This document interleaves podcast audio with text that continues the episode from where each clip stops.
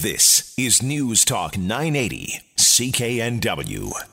Well, I don't know about you, but for me, the kickoff to the Christmas season comes with the Circle Craft Fair, which seems to grow every year. And as I mentioned, we have tickets to give away. Already a ton of people getting in on the draw for those. The email address is weekendnews@cknw.com if you're interested in winning a pair of tickets. But let's bring in Paul Yard. He runs the Circle Craft Fair and joins us on the line. We're also going to bring in a vendor in just a moment. Paul, good morning to you. Good morning. 45 years, is that right? I'm afraid it is. Yeah, 45 this year. I was looking at a black and white photo from several years ago.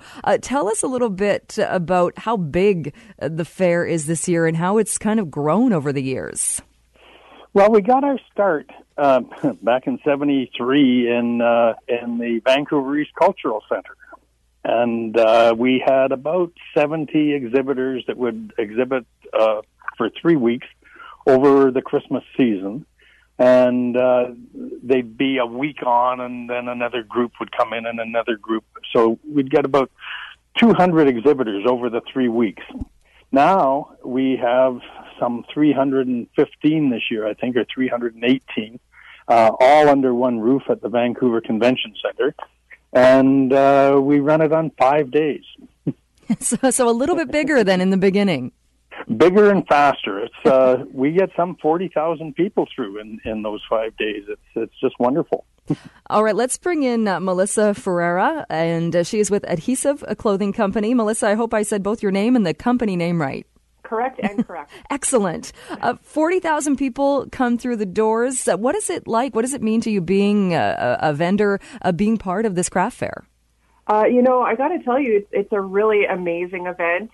It's actually our longest running participating event for 12 years. We've been doing this show, and every year it's totally exciting. The first day is a mad rush, and the 12 hours you're there feels more like 4 or 5, for sure. That's a good thing. Is it a way to get your wares to access a different crowd or different people, or to get your products out there to people that maybe wouldn't see them or wouldn't know about them? Absolutely. It's huge exposure because it's an annual tradition. You're not just seeing people from the Lower Mainland. I mean, you're getting people from all over, BC and the interior and Vancouver Island and Calgary. And I've met people coming from Toronto. It's really all across the board. So it's that one time a year, in fact, where most of my clients actually make it an annual tradition to stop by my booth and will shop with me that one time every single year. So it's really wonderful in that sense. And Paul, you mentioned 315 or 318 vendors this year. My guess is there are more vendors that want in on the event than there is space. How do you choose people and vendors from across the country to take part? Well, we have a panel of jurors that are part of our membership and also just craft enthusiasts. And they sit down and they go through every application and look at pictures. And if the pictures aren't suitable for making a solid decision, we'll send for product. And they look at the product very carefully. That sounds like it would be an amazing job. It is. It's a little bit onerous when you've got people that are just on the edge of being suitable, and you want to bring people along, but by the same token, you've got a great number of very fine craftspeople that's who we're trying to support. And is that how it plays out, as far as maybe somebody like Melissa would get a booth? I would imagine there are booths that are considered the prime real estate booths, whereas some of the newer vendors maybe are in an area where you get a smaller, kind of more introductory area? Somewhat. We have a what we call our budding artist section, but it's in a prominent location. There's really not a bad booth in that show, because it's small enough that everyone can go by every booth quite easily.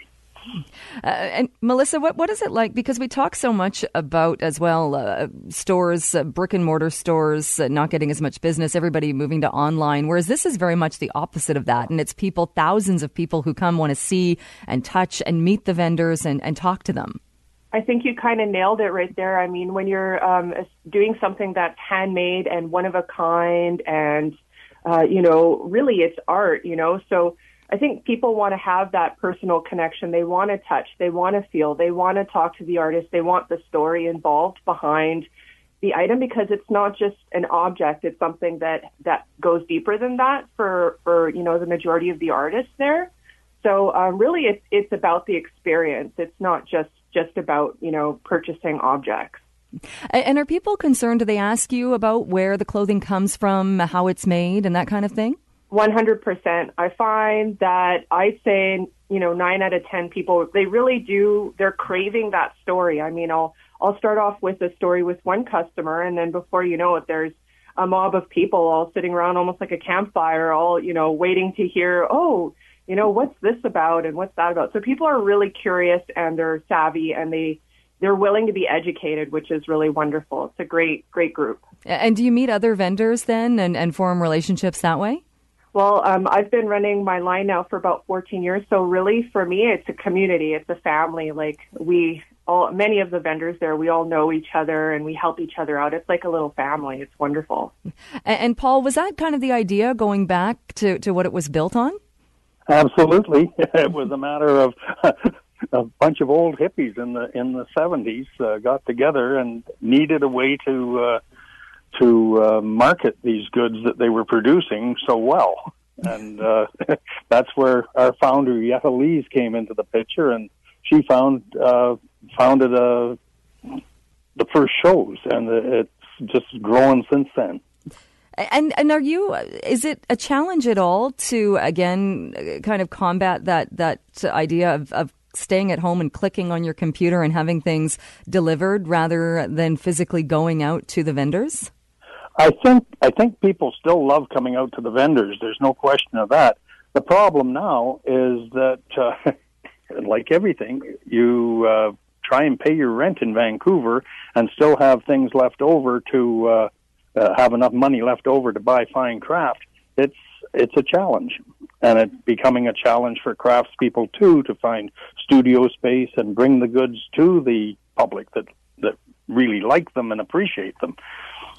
And that's very true, although I do like the idea, and Melissa touched on this as well, in that knowing where things are coming from, and that idea of, I think people that come to Circle Craft come with the mindset of, you're not coming there to get a bargain, you're not coming there to get something that's mass-produced. That is where you're going to spend a little bit more money, and you're going to get something really special. Absolutely, and it's that story that goes along with the product that makes it very special as a gift. Paul, 45 years in, do you think there's another 45 years in the market's story? There certainly should be. There's some very fine craftspeople that are attending these events. And they go from Vancouver to Calgary to Toronto to Montreal, and they work terribly hard for 6 weeks. Indeed. And I mean, everything from pieces of art to ornaments to clothing, it really is, I'm always blown away by just the variety of things that are available. Well, wait for this one. We have Sola Fiedler, who was in our very first show 45 years ago, and she's going to be demonstrating macrame again. So. Everything old is new again. Yes, indeed. And Melissa, do you leave the craft fair with inspiration, or what is it? It's such a big thing. At the end, is it a deep breath and moving on, or what is it like? I usually just crawl into bed and have a 2-hour nap. Sounds about right. No, but actually, no. It is a huge boost. I think for a lot of artists, we spend so much of our time incubated in our studios and masterminding our crafts and things like that, where you finally get to be amongst the public. You do get a lot of feedback, you know, and it does give you ideas, and it's definitely a boost. It does make you feel like, okay, I can do this. Like, people love what I'm doing, and it gives you a lot of encouragement to carry on, and especially helps with paying all the costs after all is said and done. So it's a good income for a lot of us as well. All right. Well, I will be there on November 8th on opening day. Thank you so much to both of you for joining us this morning. I appreciate it. It's been a pleasure. Thank you. All right. Thank you both so much. Vancouver's News, Vancouver's Talk. This is News Talk 980 CKNW.